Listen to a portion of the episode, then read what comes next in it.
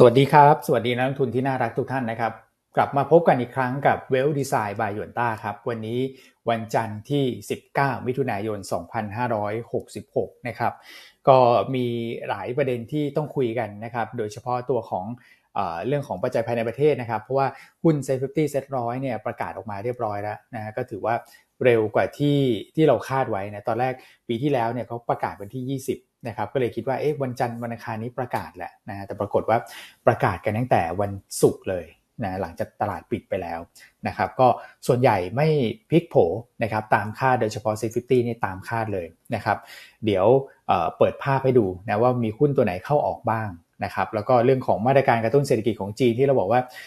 น่าจะมีการพูดคุยในช่วงปลายสัปดาห์ที่แล้วเนี่ย ก็ยังติดตามต่อเนื่องในสัปดาห์นี้นะครับรวมถึงเรื่องของการใช้นโยบายการเงิน ในแง่ของการลดอัตราดอกเบี้ยเพื่อกระตุ้นเศรษฐกิจของจีนด้วยนะครับก็น่าจะมาเป็นซีรีส์เลยสำหรับประเทศจีนนะครับส่วนบทวิเคราะห์วันนี้โอ้โหมีหลายบทวิเคราะห์ที่น่าสนใจนะครับมีหุ้นใหม่ ๆ มาด้วยนะครับก็ใครที่เป็นลูกค้าของเราเนี่ยแน่นอนว่าคงได้รับบทวิเคราะห์เรียบร้อยแล้วนะครับบทวิเคราะห์อินิเชตของคุณเอ็มนี่ต้องบอกว่าจัดหนักจัดเต็มทุกฉบับนะ นะครับต้องใช้เวลาในการศึกษาข้อมูล แต่ต้องบอกว่าคุ้มค่าในการศึกษาครับเพราะว่าได้รายละเอียดนะครับทั้งในตัวของหุ้นนั้นๆ แล้วก็เอาไปต่อยอดกับการวิเคราะห์ในตัวอื่นๆ ที่ท่านมีได้อยู่อีกด้วยนะครับนอกจากนั้นก็มีประเด็นอื่นๆนะที่เราต้องคุยกันในส่วนของปัจจัยภายนอกปัจจัยภายในนะครับกรณีของ STARK ก็ตลาดแจ้งมาเรียบร้อยแล้วนะครับ ว่าหลังจากนี้เนี่ยจะเป็นอย่างไรก็เดี๋ยวเอาไทม์ไลน์มาเล่าให้ฟังนะครับ แล้วก็ Navi เราอัปเดตใหม่แล้วนะพี่อันเดี๋ยวผมลองใช่ครับเข้าไปดูเสาร์อาทิตย์ที่ผ่านมาเอ๊ะทำไมหน้าตาดูแปลกๆนะนะครับ แต่ว่าเป็นการอัพโปรแกรมนี่ใช้ง่ายขึ้นอีกครับผมใช่ครับก็เดี๋ยวเช้านี้เราก็จะมาเล่ากันนะคุยกันหลายเรื่องเลยฮะทั้งเรื่อง STARK ทั้งเรื่องเอ่อแนวโน้มตลาดสัปดาห์นี้นะครับอ่าแล้วก็กลุ่มไหนจะเป็นกลุ่มเด่นรวมทั้งอัปเดตเรื่องปัจจัยการเมืองในประเทศ สัปดาห์นี้ก็ถือว่าเป็นอีกหัวเลี้ยวหัวต่อหนึ่งที่ น่าสนใจและต้องติดตามครับนะครับรวมทั้งตัว feature ใหม่ๆ ของ Yuanta Navi applicationนะเดี๋ยวเช้านี้เราก็จะมาพูดคุยกันเนอะว่า feature ใหม่ๆ มีอะไรบ้างนะที่จะทำให้ท่านเนี่ยลงทุนได้ง่ายขึ้นนะก่อนที่จะเข้าสู่เนื้อหาอันเข้มข้นของ Yuanta นะฮะก็ยังไงฝากไลค์ฝากแชร์รายการของเราเช้านี้ด้วยนะวันนี้อยากให้ยอด live view นะ พุ่งทะลุสามพันไปเลยวันนี้ อืมนะครับอะหลังๆนี้เราไม่ค่อยร่วมสนุกกันเนอะจำได้ไหมครับเมื่อก่อนเนี่ย เราให้ทุกท่านช่วยกันเปิดช่วยกันแชร์นะจำได้แล้วว่าพี่วอพาเนี่ย เปิดไปเท่าไหร่เก้าจอสิบจอแล้วฮะสิบเอ็ดหรือเท่าไหร่ หรือโหลหนึ่งเออเยอะมากเลยนะยังไงก็ช่วยกันนะอะช่วยกันเปิด ช่วยกันแชร์หน่อยฮะเช้านี้นะครับ โอเคอันทักทายเท่านี้ให้คุณแม็กทักทายบ้างครับคุณแม็ก ครับผมสวัสดีพี่อันพี่อ้วนนะครับ แล้วก็สวัสดีนักลงทุนด้วยนะครับ ก็ถือว่าเข้าสัปดาห์ใหม่ละนะสัปดาห์ใหม่นี่ก็เป็นสัปดาห์ที่น่าจะมีความผันผวนที่ลดลงนะครับ หลังจากที่มีการประชุม FOMC เป็นสัปดาห์ที่ผ่านมาเนี่ยเราก็เห็นได้ชัดเจนเลยนะครับ ว่าวันพุธพฤหัสศุกร์กลายเป็นตลาดพันผวนนะสวิงบวกลบสลับวันเลยนะครับ แล้ววันนี้ก็น่าจะเป็นวันที่เริ่มตอบรับแบบชัดเจนขึ้นมาแล้วล่ะนะครับ ตลาดตอนนี้ก็เคลียร์ไปทางไหนทางหนึ่งแล้วนะครับ ว่า ดูแล้วตลาดน่าจะไม่เชื่อเฟดแล้วครับพี่อันพี่อ้วนรอบนี้เป็นอย่างนั้นนะนะครับ ใช่เฟดบอกว่าดอกเบี้ยจะขึ้นไป peak ที่ห้าจุดห้าถึงห้าจุดเจ็ดห้าถูกไหมครับ แต่ Fed Fund Future ตอนนี้เริ่มมีการปรับไปปรับมาจนค่อนข้างนิ่งแล้วนะครับ ซึ่งตลาดก็บอกว่าเชื่อเฟดแค่ประมาณสักแปดเปอร์เซ็นต์เท่านั้นเองนะครับที่เหลือเก้าสิบสองเปอร์เซ็นต์เนี่ยมองว่าขึ้นอีกครั้งหนึ่งแล้วก็คงละนะครับ เดี๋ยวเรามาวิเคราะห์กันนะครับว่าการ pause กับการ skip เนี่ย มันมีการแตกต่างกันมากน้อยขนาดไหนนะครับ แล้วคุณพาวเวลเขาก็แอบหลุดไปด้วยครับพี่อันพี่อ้วนนะครับ หลุดคำว่า skip มารอบหนึ่งก่อนที่จะแบบมีการ correct correct ตัวเองนะ บอกว่าเอ้ยไม่ใช่ skip นะครับเป็นการหยุดไปก่อนเดี๋ยว skip หรือไม่ skip เนี่ยเดี๋ยวเราต้องติดตามข้อมูลเป็นประชุมต่อประชุม หลุดหรอถ้าแกล้งหลุดเหรอคุณแม็กมีการแกล้งหลุดด้วยนะครับอ่าเดี๋ยวเดี๋ยวจะฮอกไม่พอต้องแกล้งหลุดไว้ก่อนครับพี่อันพี่อ้วนนะครับอะก็เดี๋ยวรอดูนะสัปดาห์นี้คุณพาเวลก็มีแถลงด้วยที่ คณะกรรมการตัวแบงกิ้งของสหรัฐเนอะคณะกรรมการทางการเงิน ทั้ง House แล้วก็ซีเนตเลยนะครับ ซึ่ง House เนี่ยจะเป็นคืนวันพุธซีเนตจะเป็นวันพฤหัส ครับดังนั้นวันพฤหัสไม่ต้องไปสนใจนะครับเพราะเขาพูดสองวันก็ปกติก็ message เดิมนะคุณแม็กให้คุณแม็กมาเล่าให้ฟังกันว่าเอ่อหลังจากคุณพาวเวลแถลงเนี่ยเป็นยังไง credibility เป็นยังไงบ้าง ครับผมได้ครับ ปัจจุบันนี่ credibility หรือความน่าเชื่อถือของคุณพาวเวลนี่คุณแม็กมองคิดว่าตลาดมองยังไงฮะ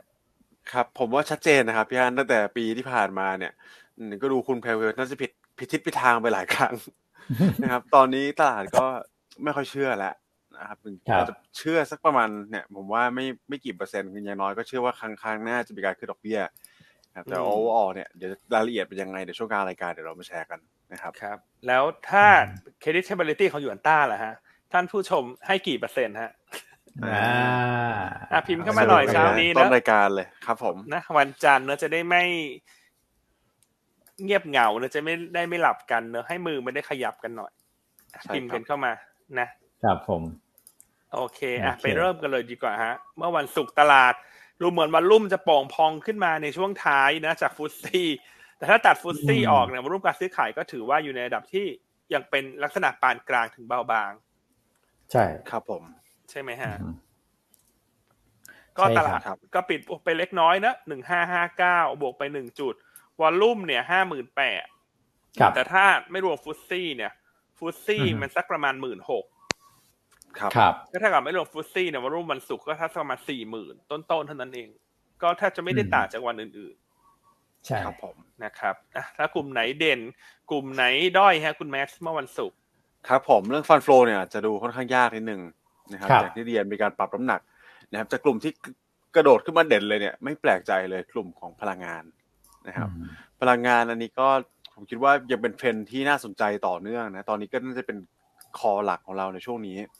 นะครับก็ติดตามมาตรการกระตุ้นเศรษฐกิจจีนที่จะเกิดขึ้นในสัปดาห์นี้เนี่ย อันนี้ก็จะเป็น catalyst หลักเลย นอกเหนือจากนี้นะฮะในช่วงของปลายสัปดาห์ที่ผ่านมาสุดสัปดาห์เนี่ยศุกร์เสาร์อาทิตย์เราเริ่มเห็นปัจจัยที่เราไม่ได้พูดถึงกันมาสักพักนึงแล้วนะครับ คือปัจจัยของภูมิรัฐศาสตร์ความตึงเครียดระหว่างจีนอเมริกา ตอนนี้ก็มีมีคุณบลิงเกนนะฮะทอนี่บลิงเกนเนี่ยบินไปเจอในฝั่งของจีนมาด้วย ซึ่งเป็นเขาเรียกว่าเลขานุการดัตนะครับ ที่ไปเจอกับทางจีนเนี่ยวิสิตที่จีนมาเลยครั้งแรกในรอบ 5 ปี นะครับรายละเอียดเดี๋ยวเล่าให้ฟังกลางรายการ แล้วก็ในฝั่งของรัสเซียยูเครนดูเหมือนจะมีความตึงเครียดกันเพิ่มมากขึ้นแล้วใช่ครับ อันนี้ก็เป็นบวกกับราคาสินค้าพลังงานเช่นเดียวกันนะครับผมพลังงานเลยดูเด่นขึ้นมาในวันศุกร์นะฮะก็เป็นธีมที่เราแชร์กันต่อเนื่องนี่แหละว่าเนี่ยหลังการประชุม FOMC เรียบร้อยตลาดได้เลือกทิศทางนะครับ ส่วนตลาดที่คึกคักเลยเนี่ยก็เป็นตลาดของสินค้าโภคภัณฑ์นั่นเองนะครับอ่าส่วนกลุ่มที่ปรับตัวลดภัยส่วนใหญ่ก็จะเป็นหุ้นกลุ่มหุ้นไซส์กลางไซส์เล็ก หุ้นไซส์กลางไซส์เล็กตอนนี้อาจจะได้รับ sentiment เชิงลบจากหลายปัจจัยด้วยกันนะครับโดยเฉพาะหุ้นตัวเล็กมากๆ เนี่ยมันก็มีหลายตัวนะที่ปรับตัวลดลงมาต้องเรียกว่าผิดปกตินะครับ ก็ระมัดระวังกันนิดนึงแล้วกันตอนนี้การใช้เทคนิคเป็นเป็นอะไรที่ผมคิดว่าสำคัญนะโดยเฉพาะหุ้นกลางหุ้นเล็กที่นะครับ มีการเคลื่อนไหวแบบเนี่ยที่เราเห็นกันผมคิดว่านักทุนก็ทราบดีแล้วแหละมีหลายตัวนะครับในช่วงของกลางถึงปลายสัปดาห์ที่ผ่านมานะครับ ครับผมนอกจากนั้นก็ผมคิดว่าค่อนข้างไม่ได้มีกลุ่มไหนที่บวกเยอะหรือลบเยอะผิดปกตินะครับ ก็เป็นการ adjust port นี่แหละถ้าส่วนใหญ่หลังการประชุม FOMC ทุกคนก็เริ่มเลือกทิศทางแล้วว่าจะเล่นหุ้นหน้าไหนนะครับ อืมครับหุ้นกลางหุ้นเล็ก ที่คุณแม็กบอกอันนี้ก็ ผมว่าก็เราก็คุยกันได้นะนะครับ เพราะว่าโอ้เห็นแชร์กันค่อนข้างเยอะนะครับ เพราะฉะนั้นก็เรามาระวังแล้วก็หุ้นกลางหุ้นเล็กเนี่ยพอมีตัวหนึ่ง เป๋ไปเนี่ยนะครับก็อาจจะกระทบกับเซนิเมนต์ตัวอื่นด้วยที่มีcharacter ที่คนคิดว่าคล้ายๆกันนะครับตัวไหน PE สูงๆ อย่างเงี้ยเป็นต้นนะครับครับก็เลยทำให้หุ้นกลางหุ้นเล็ก MAI ตอนนี้ก็ drop ลงมานะ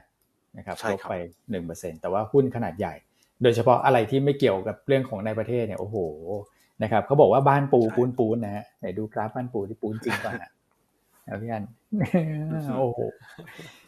ชอบนะแบบอย่างเงี้ยมาเรื่อยๆไม่ต้องขึ้นแบบอะไรที่เบื่อหวือหวาฮะ แต่ขยับขึ้นมาเรื่อยๆอย่างเงี้ยฮะใช่ครับแล้วค่อยๆขึ้นแหละ เพราะว่าธงหลักมันชัดเจนอยู่แล้ว ก็คือช่วงหน้าหนาวใช่ไหมฮะแก๊สธรรมชาติถ่านหินน่าจะขึ้น เพราะฉะนั้นถ้าเราสะสมก่อนในช่วงหน้าร้อน ด้วยระดับราคาที่เราคิดว่ามันต่ำมากแล้วเนี่ย มันก็ได้เปรียบถูกไหมฮะ อืมมันก็เริ่มได้เปรียบ แล้วก็ถือว่าโชคดีนะมันมีหลาย ๆ ข่าวเข้ามาสนับสนุนด้วยทั้งเรื่องของเอลนิโยถูกไหมฮะ ทั้งเรื่องของแหล่งแก๊สธรรมชาติในยุโรป ที่เนเธอร์แลนด์ประกาศปิด เร็วกว่าคาดการณ์ใช่ไหมครับ รวมทั้งเรื่องวิกฤตในยูเครนเนี่ยหลังจากคุณปูตินสั่งให้ติดตั้งขีปนาวุธนิวเคลียร์ในเบลารุส อันนี้ก็จะทำให้เอ่อ trader ทั่วโลกเริ่มมองแล้วว่าแก๊สธรรมชาติเนี่ยอาจจะต้องเริ่มสะสมกลับเข้าพอร์ตอีกครั้งหนึ่งก็เลยทำให้แก๊สที่ยุโรปเนี่ยขึ้นเร็วมากเลยสัปดาห์ที่แล้วเนี่ยเอาเป็นว่าสักประมาณสองสัปดาห์เนี่ย ราคาแก๊สที่ยุโรปเนี่ยขึ้นมาเกือบเท่าหนึ่งอะจากยี่สิบยูโรขึ้นมา สี่สิบยูโรเนาะแต่สี่สิบยูโรแล้วก็อาจจะโดน profit taking บ้างนะครับเพราะฉะนั้นแม้ว่าแก๊สธรรมชาติยุโรปวันศุกร์อาจจะไม่ได้เด่นมากนักเพราะขึ้นมาเยอะละแต่ว่าฝั่งสหรัฐเนี่ยอย่างที่เราคุยกันว่าเราเชื่อว่าสินค้าที่มันทดแทนกันหรือเป็นสินค้าประเภทเดียวกันเนี่ย แค่อยู่ต่างโลเคชันเนี่ยมันก็จะขึ้นต่างเพราะฉะนั้นตรงนี้ก็เลยทำให้ราคาแก๊สธรรมชาติที่สหรัฐเมื่อคืนวันศุกร์ ขึ้นเด่นเลยฮะคุณแม็กคุณอ้วนขึ้นไปถึงเกือบสี่เปอร์เซ็นเลยนะ อืมครับนะครับเพราะฉะนั้นบ้านปูอันยังแนะนำเหมือนเดิมแหละระยะกลางระยะสั้นระยะยาว ก็ยังคงมุมมองนั้นนะตามที่คุยกันไปเยอะแล้วสัปดาห์ที่แล้ว วันนี้อาจจะไม่ได้ลงรายละเอียดเยอะแล้วเพราะทุกคนคงจะเห็นภาพกันชัดๆมาละตั้งแต่ปลายสัปดาห์วันศุกร์นี่ก่อนหน้า ครับใช่ฮะโอ้อยากให้ไปกรอเทปดูจริงๆนะวันศุกร์เนี่ย ผมว่าเป็นคลิปที่พี่อันพูดถึงบ้านปู่ได้ เจาะลึกที่สุดในช่วงเวลานี้นะนะครับ แล้วก็ให้รายละเอียดแบบจัดเต็มฮะใช่เพราะเวลาตัวไหนที่เรารู้สึกว่ามันต่ำมากแล้วแล้วเป็นหุ้นไซส์ใหญ่เนี่ย ทุกคนสามารถลงทุนได้เนี่ย คืออันจะชอบนะอันไม่ค่อยชอบหุ้นเล็ก ๆ กลางๆเท่าไหร่เพราะว่าแบบพวก market cap เล็กๆเนี่ยมันเวลาขึ้นมันก็ใช้เงินนิดเดียวก็ขึ้นแล้วฮะ มันไม่ได้หมายความว่ามันขึ้นแบบ healthy นะแต่ถ้าตัวไซส์ใหญ่ๆเนี่ย อันว่ามันขึ้นมาแล้วเหมือนคนสามารถลงทุนได้จริง ๆ จังๆอะ ครับ นะฮะก็ก็แชร์ประมาณนี้เนาะแชร์ประมาณนี้ บ้านปู่จะไม่พูดเยอะละเพราะว่าใครถามบ้านปู่ก็จะบอกว่าท่านไปย้อนฟังอาทิตย์ที่แล้วกับอาทิตย์ก่อนหน้านะเพราะเราพูดกันมาตลอดเลยครับครับผมอืมในวันศุกร์ที่ผมติดภารกิจนะ แต่ว่าเวลาอยู่ในรถนี่ก็ต้องเปิดฟังนะครับ เปิดฟังเนี่ยโอ้โหลึกจริงๆนะฮะแต่อันนี้ยังพี่อันยังแชร์ไม่หมดนะ ใช่กำลังจะบอกเลยว่า สิ่งที่พี่อันบอกอะ ว่าเดี๋ยวเขาไปทำกันบ้านต่อสายเข้าผมเพียบเลยฮะ ผมก็ไม่รู้ ผมก็เพิ่งรู้ว่า เออพี่อันมีมีแบบประเด็นที่เออศึกษาอยู่อีกอะไรอย่างเงี้ยเออใส่เข้าเต็มเลยฮะทุกท่านอันนี้ใจร้ายนะขนาดคุณอ้วนถามมันยังไม่บอกเลยอะท่านบอกว่าก็เอาเท่าที่เล่าก่อนละกันเอาเท่าที่เล่าคุณไปประเมินมูลค่า มันก็ undervalue มากแล้วนะฮะแต่ว่าของที่ศึกษาอยู่มันก็ต้องเป็นอะไรที่ น่าสนใจนะอ่าประมาณน่าสนใจละกันถ้าพูดไปคนก็อาจจะอุ้ยหรอมันมีอย่างนี้ด้วยหรอมันน่าสนใจขนาดนี้หรอ หรืออาจจะไม่น่าสนใจก็ได้ ถ้าอ่านไปทำกันบ้านแล้วมันแล้วมันไม่ได้ผ่านเกณฑ์เนาะก็แชร์ประมาณนี้ก่อนนะอย่าพุ่งไปมองบวกมองมากเกินไปเดี๋ยวมันก็อันก็อาจจะออกมาไม่ว้าวก็ได้นะอย่างที่บอกว่าขอเวลาศึกษาก่อน ครับครับผมโอเค ได้ยินตรงกันนะฮะไม่ต้องโทรถามผมแล้วนะผมก็ไม่ไม่ทราบอะเออ อะโอเค บ้านปูจบไปครับผมครับไปต่อเมื่อกี้พูดไปพูดมาเข้าบ้านปูได้ยังไงเนี่ยอ๋อคุณปูติดใช่ไหมอ่าแล้วก็หุ้นหุ้นใหญ่ๆเนี่ยครับเออหุ้นเล็กสลับมาหุ้นใหญ่ที่คุณแม็กเล่าให้ฟังนะแล้วก็มีท่านหนึ่งถามมาพอดีเลยอ่ามีพิมพ์เข้ามาบ้านปูปูนปูนนะฮะอ่าโฟลนี่อาจจะดูยากคุณแม็กเพราะว่ามีเรื่องโฟลจะดูยาก ใช่ครับ NVIDIA SBL ผมว่าก็ดูยากเพ ราะว่ามีผู้ใช่ใช่ก็จะข้ามไปเลยก็ได้ฮะ ครับได้ครับอะนะตอบคำถามนิดนึงเพราะหลายท่านก็ถามมันเข้ามาในในช่วงสัปดาห์ที่แล้วเนอะว่าราคาเหมาะสมบ้านปูจะให้สักเท่าไหร่ คือปัจจุบันเนี่ยต้องบอกคุณปิงให้ไว้ที่เก้าบาท ครับนะครับ เพราะว่าตอนแรกคุณปิงคิดว่าราคาแก๊สธรรมชาติน่าจะยังไม่ฟื้นตัวเร็วขนาดนี้ ประกอบกับงบไตรมาสสองไม่เด่น คุณปิงก็เลยดิสเคาค่อนข้างเยอะจากบุ๊กแวลูนะครับอ่าก็เลยทำให้ ราคาเนี่ยอาจจะไม่ได้มี upside มาก แต่อย่างไรก็ตามมันเชื่อว่านักลงทุนทั้งตลาดเนี่ยรวมทั้งนักวิเคราะห์ด้วยเนี่ยก็อาจจะเริ่มมองแล้วตอนที่ราคาแก๊สธรรมชาติมันเริ่มขึ้น แล้วก็แนวโน้มของตัว BKV เนี่ยถ้า listed ได้ในปีนี้ มันก็เป็น upside นะฮะเพราะนักวิเคราะห์พื้นฐานเราจะยัง conservative ละกันอันอันแชร์อย่างนี้นะฮะแต่ว่ามีโอกาสที่จะถูกปรับขึ้นนะถ้าดูบุ๊กแวลูของบ้านปูตัวนี้มันสิบสี่บาทเจ็ดสิบเก้าคุณคุณแม็กคุณอ้วน ครับ นะครับ ถ้าให้อันประเมินแล้วกันนะว่าถ้าตลาดปรับเขาจะปรับขึ้นมาเท่าไหร่ อันคิดว่าเขาต้องปรับขึ้นมา เป็นสักศูนย์จุดแปดบุ๊กอืมครับ ถ้าศูนย์จุดแปดบุ๊กก็สิบเอ็ดบาทแปดสิบอืมนะครับแต่เขาอาจจะรองบไตรมาสสองให้ออกไปก่อนทั้งงบไตรมาสสองไม่เด่นไงแต่อย่างที่เราแนะนำเนี่ย เรามองระยะกลางถึงยาวเนอะเรามองถือจนถึงหน้าหนาว เพราะฉะนั้นก็ถ้า 0.8 บุ๊กก็ประมาณนี้11.8อื มครับผมแต่ถ้าให้เท่าบุ๊กล่ะ เท่าบุ๊กก็14บาทนิดหนึ่งใช่14บาท70ก็ประมาณนี้เนาะลองไปพิจารณากันดูละกัน ครับครับโอเคฮะ มา โอเคครับออเดิร์ฟออเดิร์ฟไปแล้ววันนี้แล้วก็เข้าประเด็นครับผมครับผมอ่ามาเข้าประเด็นการสรุปตลาด ในฝั่งของตลาดหุ้นต่างประเทศกันบ้างนะครับ รวมถึงปัจจัยต่างๆ นานาที่เกิดขึ้นตั้งแต่วันศุกร์เนี่ยยิงยาวมาถึงวันเสาร์อาทิตย์ที่ผ่านมาครับนะครับตลาดหุ้นเอเชียส่วนใหญ่ตอบรับเชิงบวกครับพี่วอนพี่อันนะครับ ก็จากเนี่ยแหละหลักๆ เลยมาจากจีนนะครับที่มีการกระตุ้นเศรษฐกิจนะครับ ไม่ว่าจะเป็นการลดตัวของ reverse repo ในช่วงต้นสัปดาห์ที่ผ่านมา แล้วก็ปลายสัปดาห์มีการลดตัวเงินกู้ยืมนะครับดอกเบี้ยเงินกู้ยืมระยะกลางแล้วระยะเวลาหนึ่งปีลงมาเท่า ๆกันสักประมาณ 10 basis point เนี่ย แต่วันนี้ก็ตั้งแต่วันนี้ไปต้นไปเราก็ติดตามต่อนะครับ เพราะว่าตลาดมีการเก็งกำไรกันเพิ่มเติมมากกว่านี้ คิดว่าการกระตุ้นแบบเนี้ยมันมันต้องมีอะไรเพิ่มเติมนะครับ ไม่งั้นเศรษฐกิจในฝั่งของจีนโดยเฉพาะภาคอสังหาเนี่ย น่าจะดูดไปแล้วค่อนข้างไปยากในช่วงของครึ่งปีหลังนะครับ ตลาดก็เก็งกันเยอะครับ ไม่ว่าจะเป็นการปรับลดตัวของ Loan Prime Rate ครับก็มีหลายเจ้าเลยครับพี่วอนพี่อันแล้วถ้าไปดู broker house ระดับโลกเนี่ยคาดว่าอย่างน้อยต้องมีการ cut rate อีกสัก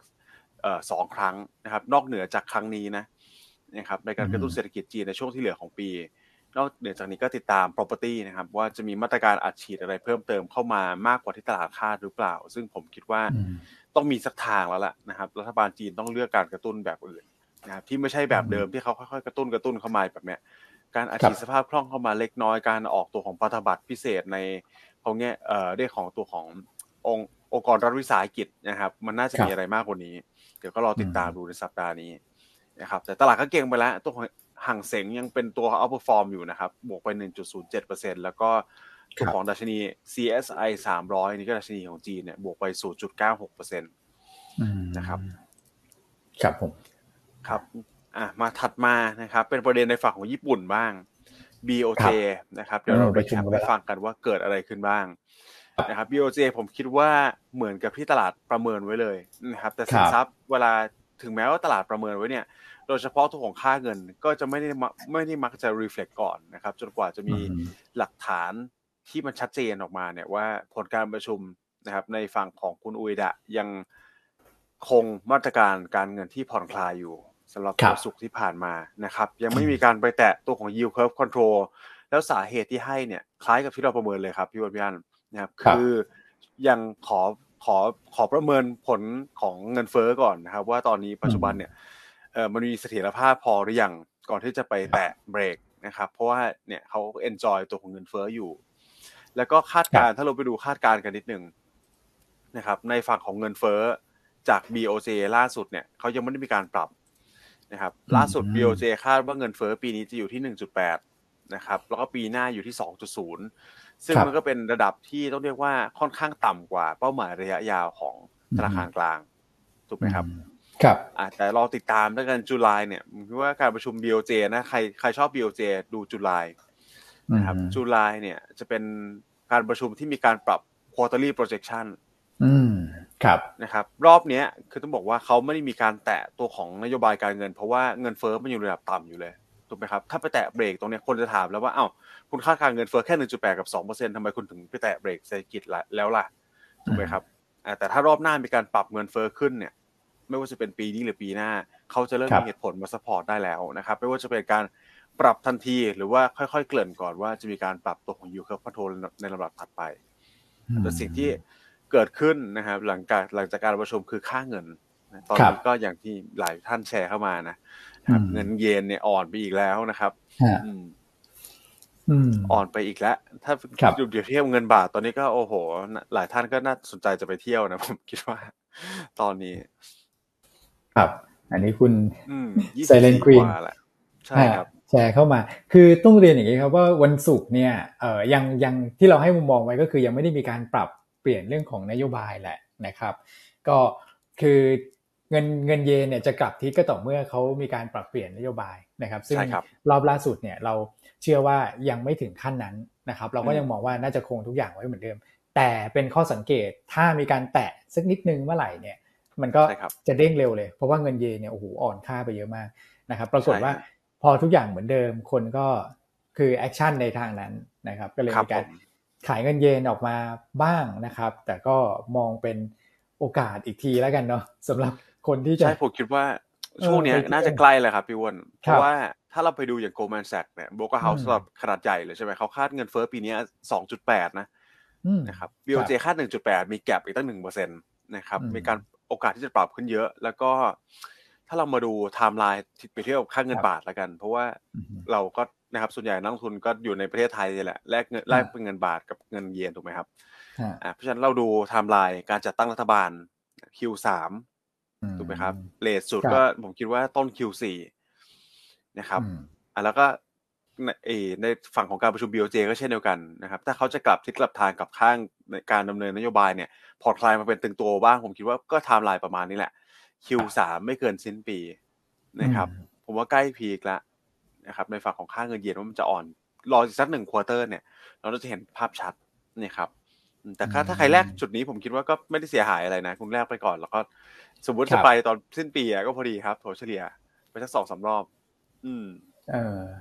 ใช่ใช่ถูกมากแล้วฮะแลกเราก็ถือไปฮะใช่ใช่เราแลกเพื่อไปเที่ยวเนอะใช่เราแรกเพื่อไปเที่ยวเนอะเราไม่ได้เก่งกำไรค่าเงิน ครับครับผมนะครับมันถูกถูกอะไรยี่สิบสี่เนี่ยโอ้ถูกมากพี่อันถูกมากแล้วนี่เห็นแล้วยังแบบ เอ๊ะ อย่างนี้แต่ปลายปีเราไปเที่ยวอีกรอบหนึ่งดีไหมเพราะเงินเดือนถูก ใช่ นี่ไง คุณไซเลนฟีนก็พิมพ์มาสงสัยต้องไปเที่ยวอีกรอบ ถูกฮะ ต้องไปเที่ยวอีกรอบฮะใช่ฮะแรกเวลาก็อยากคิดมากฮะ อย่าคิดมากอืมเพราะมันก็ถูกกว่าสมัยก่อนเยอะ แล้วเมื่อสมัยก่อนเราไปเที่ยวกันสามสิบสามเอ็ดนะคุณถูกไหมอืมโอ้แล้วตอนนี้แบบโอ้โหพวกของเล่นญี่ปุ่นเนี่ยผมกำลังแบบอินมากพี่อันนี่ผมต้องแลกแต่คุณว่าไม่ต้องบินไปถึงญี่ปุ่นมางั้นก็เห็นคุณซื้อของเล่นให้ลูกทุก ทุกอาทิตย์เลยอะ ไม่ต้องขออนุญาตลาไปไปดูของที่แบบ เออที่เห็นคุณซื้อของเล่นให้ลูกวันละห้าหมื่นห้าหมื่นบาททุกวันเลยอะคุณพี่อันของเล่นอะไรขนาดนั้น โอ้ละฮะคุณไม่ต้องบินไปเงินซื้อที่ญี่ปุ่นหรอกอืมนะคุณเซนลีควีนบอกว่าเป็นเศรษฐีนีเงินเยนไปแล้วค่ะ เพราะแลกไปเรื่อยๆแลกไปเรื่อยๆดีละฮะ เอาไปเที่ยวฮะ ราคานี้ อืม อืมนะอะคุณพี่ตุ้ยหนุยเนี่ยแต่ราคาของแพงขึ้น ใช่ครับ ญี่ปุ่นเขาก็มีการปรับราคาเนาะพวกค่าโรงแรมต่างๆ มันไม่ได้ถูกเหมือนเหมือนเหมือนก่อนหน้าแล้วก็ปรับปรับไปปรับมาเนอะอืมครับผม โอเคอะไปที่ฝั่งยุโรปสหรัฐดีกว่าฮะฝั่งญี่ปุ่นแล้วก็ผ่านไปแล้วยุโรปก็ไม่ค่อยมีอะไรเนอะหลักๆก็เป็นสหรัฐที่ใช่ครับพวกตัวเลขเศรษฐกิจรายงานออกมา ที่เกี่ยวข้องกับเงินเฟ้อจากทางด้านมิชิแกน ใช่ไหมถูกต้องครับ ใช่ครับยันก็ในฝั่งของยุโรปนิดเดียวนะครับ คือการรายงานตัวเลขเงินเฟ้อซึ่งเป็นการรายงานเงินเฟ้อครั้งที่ 2 ของฝั่ง ECB นะครับแต่ก็ไม่ได้มีอะไรที่ผิดแปลกไปจากการรายงานครั้งแรก ส่วนใหญ่ก็ in line กันแทบจะไปเป๊ะเลย ตอนนี้ CPI ก็ออกมาแล้วนะครับว่าบวกไป 0.0%เลยนะครับ month on month แต่ว่า year on year ยังบวกเยอะอยู่บวก 6.1%นะครับอันนี้ก็เป็นการรายงานตัวเลขในฝั่งของยูโรโซนซึ่งยังเบาบางมากนะครับมีแค่ตัวนี้แหละ ในฝั่งของสหรัฐกันบ้างนะครับ ส่วนใหญ่ก็จะไปอยู่กระจุกตัวอยู่ที่คาดการการเซอร์เวยของมหาลัยมิชิแกนนี่แหละนะครับ อย่างแรกเลยคือตัวของผลสำรวจนะครับ ความเชื่อมั่นผู้บริโภคออกมาเนี่ยค่อนข้างดีนะครับ ไม่ว่าจะเป็น consumer sentiment อันนี้คือความเชื่อมั่นผู้บริโภคปัจจุบันนะครับ รวมถึง consumer expectation เนี่ยจะเป็นความคาดหวังนะครับความเชื่อมั่นในระยะ 12 เดือนข้างหน้านะครับ ซึ่งออกมาก็ดูดีกว่าตลาดค่าทั้งคู่ครับพี่วอน ครับในฝั่งของ consumer sentiment ก่อนละกันนะครับ consumer sentiment เนี่ยออกมาที่ 64 จุดนะครับ 64 จุดเนี่ยสูงกว่าที่ตลาดคาดไว้พอสมควรเลย ตลาดคาดว่าจะออกมา 60 จุดนะครับ ถ้าเป็นบ้านเดาอย่างเงี้ย โอ้ห่างกัน 3 จุดที่เยอะใช่ไหมครับพี่วอนครับ อืม เยอะนะ ถ้าความเชื่อมั่นผู้บริโภคของเราเนี่ยออกมาสูงกว่าที่ตลาดคาด 3 จุดเนี่ยผมว่า significant พอสมควรเลยนะครับ แล้วก็ดีกว่าเดือนก่อนด้วย เดือนก่อนอยู่สักประมาณ 59.2เท่านั้นเอง นะครับแต่ในฝั่ง consumer expectation ก็ปรับตัวขึ้นมาดีกว่าที่ตลาดคาดเยอะเลยเช่นเดียวกันนะครับตลาดคาดว่าจะอยู่ที่ 56.5 จุด อันนี้ออกมา 61 ดีกว่าตลาดคาดเกือบ 0.5 จุดเออเกือบ 5 จุดเต็มๆเลยนะครับก็เป็นทรายที่ดีความเชื่อมั่นเริ่มกลับมานะครับ ก็เป็นการรีเฟล็กด้วยแหละว่าตลาดคงไม่ได้เชื่อในฝั่งของเฟดมากนักในรอบนี้นะครับ แล้วสุดท้ายที่ออกมาแล้วผมคิดว่าต่ำกว่าค่าอย่างมีสำคัญ ซึ่งดีต่อสภาวะเศรษฐกิจเนี่ย นะครับคือการรายงานความคาดหวังเงินเฟ้อในอีกหนึ่งปีข้างหน้านะครับเดือนนี้ปรับตัวลดลงเยอะเลยทีเดียวนะครับสำหรับเดือนมิถุนายนนะครับออกมาที่ 3.3%ตลาดค่าเท่าไหร่รู้ไหมครับ 4.4%โอ้โหหายไป 3.3 กับ 4.4 อันนี้ยิ่งเยอะมากนะครับ ถ้าเราดูใน อันนี้คือความคาดหวังเงินเฟ้ออืมแปลว่าตลาดคาดว่าจะลงมาเร็ว แล้วถ้าลงมาเร็วเนี่ย อาจจะต้องไม่อาจจะไม่ต้องใช้นโยบายการเงินที่มันตึงตัวอย่างที่ตลาดคาดหรือเปล่าเอออย่างที่เฟดคาดหรือเปล่านะครับ เพราะว่าล่าสุดเขาก็โทนออกจะค่อนข้าง hawk นะเปิดเปิดประตูให้ตัวเองออกเนี่ย แต่ว่าเปิดแบบ hawk hawk นะครับ เปิดแบบว่าขึ้นมาอีกสองครั้งเลยดอกเบี้ย แต่ตอนนี้ถ้าเราไปดูตาราง Fed Fund Futures กันสักเล็กน้อยเนี่ยนะครับ ตลาดคาดแค่แปดเปอร์เซ็นเท่านั้นเองโอกาสขึ้นอัตราดอกเบี้ยตามอย่างที่เฟดคาดนะครับ เอาว่าง่ายคือตลาดไม่เชื่อนั่นแหละนะครับ ไม่จำเป็นว่า ไม่เชื่อ ไม่จะเป็นว่าทำไมคุณต้องขึ้นอีกสองครั้งนะครับตอนนี้อ่าแล้วแล้วผมเรียนอย่างหนึ่งการประชุม FOMC รอบนี้วันที่สิบสี่ถูกไหมครับแต่การที่เขาโหวตตัวดอทพลอตเนี่ยมันเป็นวันที่เก้านะที่เขาใส่ตัวเลขวงวงปากกาวงดินสอลงไปใน ว่าแต่ละคนคิดว่าดอกเบี้ยควรจะไปจบที่ไหน จุดไหนเลเวลสิ้นปีนี้กับสิ้นปีหน้าวันที่เก้านะครับ การรายงานเงินเฟ้อเนี่ยออกมาวันที่สิบสามถูกไหมครับอืม CPI สิบสามแล้วการประชุมวันที่สิบสี่เพราะฉะนั้นมันก็แปลว่าเขายังไม่ได้เห็นตัวเลข CPI ที่มันลดลงเยอะรอบนี้ก่อนที่จะฝนตัวเลขเข้าไป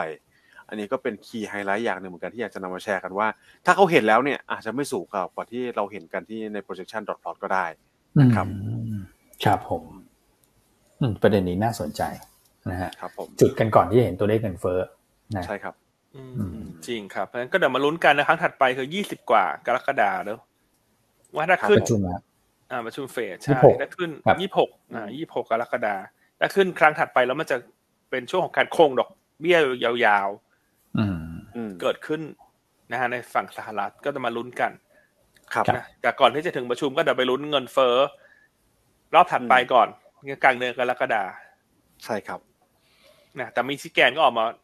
เซอร์เวยแล้วเนอะว่าเงินเฟ้อมันน่าจะลงเนอะแล้วเวลาลงมันก็ลงเร็วๆปีที่แล้วฐาน พวกพลังงานมันสูงด้วย ครับอืมครับผม นี่ครับกราฟนี้ตอนนี้เรียงสวยแล้วครับพี่อันถ้าเราดูเนี่ยห้าห้าสูถึงห้าเจ็ดห้าดูไม่ยากเลยนะครับ คุณก็เอาดูอันไหนก็ได้การประชุมรอบไหนก็ได้ที่เปอร์เซ็นต์สูงสูงที่สุดนั่นแหละ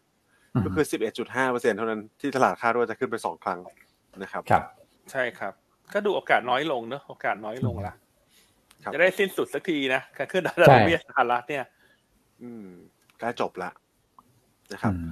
แต่ที่เราเราแชร์กันช่วงต้นรายการนะครับเราก็มาติดตามกันแล้วกันนักลงทุนก็ guess กันดูนะครับ ว่าการขึ้นครั้งถัดไปเนี่ย จะเป็นการการขึ้นครั้งที่ผ่านมา จะเป็นการ skip หรือการ pause นะครับถ้า skip ก็คือขึ้นอีกครั้งหนึ่งเนี่ยตลาดหุ้นส่วนใหญ่จะให้ผลตอบแทนที่มัน mix กันนะครับ ดูเฉลี่ยย้อนหลังไป 20 ปีเนี่ย ก็จะมีบวกบ้างลบบ้างครับย่านพิวน นะครับ แต่ถ้าจะพอสเมื่อไหร่เนี่ยอย่างที่คุณนัทเคยเอาสถิติมาให้ดูจำได้ไหมครับ ถ้าพอสเพื่อเปลี่ยนตลาดหุ้นจะขึ้นเป็นส่วนใหญ่ เพราะฉะนั้นถ้าสมมติว่าเชื่อว่าตลาดจะขึ้นดอกเบี้ยอีกครั้งหนึ่งเนี่ยมันอาจจะเป็นการขึ้นมารอบนี้หย่อนไปนิดนึงตอนเขาขึ้นดอกเบี้ยอีกครั้งหนึ่งนะครับแล้วค่อยกลับไปขึ้น ตอนที่เขาพอสจริง ๆ ก็คือรอบหน้า อืม แต่ถ้าบางคนเบสว่าไอ้ฉันคิดว่าพอสแล้วตอนเนี้ยครั้งหน้าไม่ขึ้นแล้วเนี่ยนะครับตลาดมันก็จะแรลลี่ตั้งแต่ตอนนี้ไปต้นไป จนกว่าจะมีการปรับลดอัตราดอกเบี้ย อย่างที่นำสถิติเดี๋ยวเรามาแชร์กันรอบหนึ่งก็ได้นะครับ อืมก็ประมาณนี้กันครับแล้วคุณอ้วนคิดคุณอ้วนคิดว่าพอสหรือว่าสคริปต์ฮะถามคุณอ้วนก่อนดีกว่าทำไมอะพี่อันคนรอบนี้ขอลอกหน่อยไม่ได้หรอ อันจะได้ตอบตรงข้ามคุณอ้วนไงเลยค่ะคุณอ้วนก่อน ผม ผมว่ารอบหน้า ก็คือสคริปต์เนอะที่ผ่านมาเมื่ออาทิตย์ที่แล้วสคริปต์ ใช่ฮะคือผมว่าเหตุผลในการขึ้นเนี่ย พอดีว่าเออไปพอไปอ่านเยอะก็คงไม่คงไม่ขึ้นแล้วแหละ ในในมุมมองนะนะครับ คือถ้าเกิดว่าเออครั้งหน้าขยับขึ้นมาอีกเนี่ยหนึ่งก็คือผมเชื่อว่าเงินเฟ้อลงสองก็คือว่าไอ้เรื่องของ QT ของเขาอะมันก็ประหนึ่งว่ามีผลเกี่ยวกับเรื่องของการปรับขึ้นอัตราดอกเบี้ยไกลๆไปด้วย กับอันที่สามก็คือเรื่องของไอ้วิกฤตที่เกิดขึ้นในช่วงก่อนหน้านั้นเนี่ยพวกแบงก์เล็กอะไรพวกนี้มันก็ทำให้สภาพคล่องมันหายก็เทียบเท่ากับเรื่องของการปรับขึ้นอัตราดอกเบี้ยด้วยเหมือนกันนะเหมือนแบบประมาณสักครั้งหนึ่งที่ผมลองอ่านดูอะเพราะฉะนั้นเนี่ยครั้งนี้ผมเก่งนะเก่งว่าไม่ขึ้น ไม่ขึ้นละโอเคไม่ขึ้นไม่กล้าไม่กล้าคุณต้องเลือกพอสสิคุณต้องไม่เลือกสคริปต์สิต้องเลือกพอสถ้าสคริปต์ก็คือครั้งนี้จะขึ้นต่อ แต่อันอันคิดว่าสคริปต์นะอันคิดครั้งนี้ขึ้น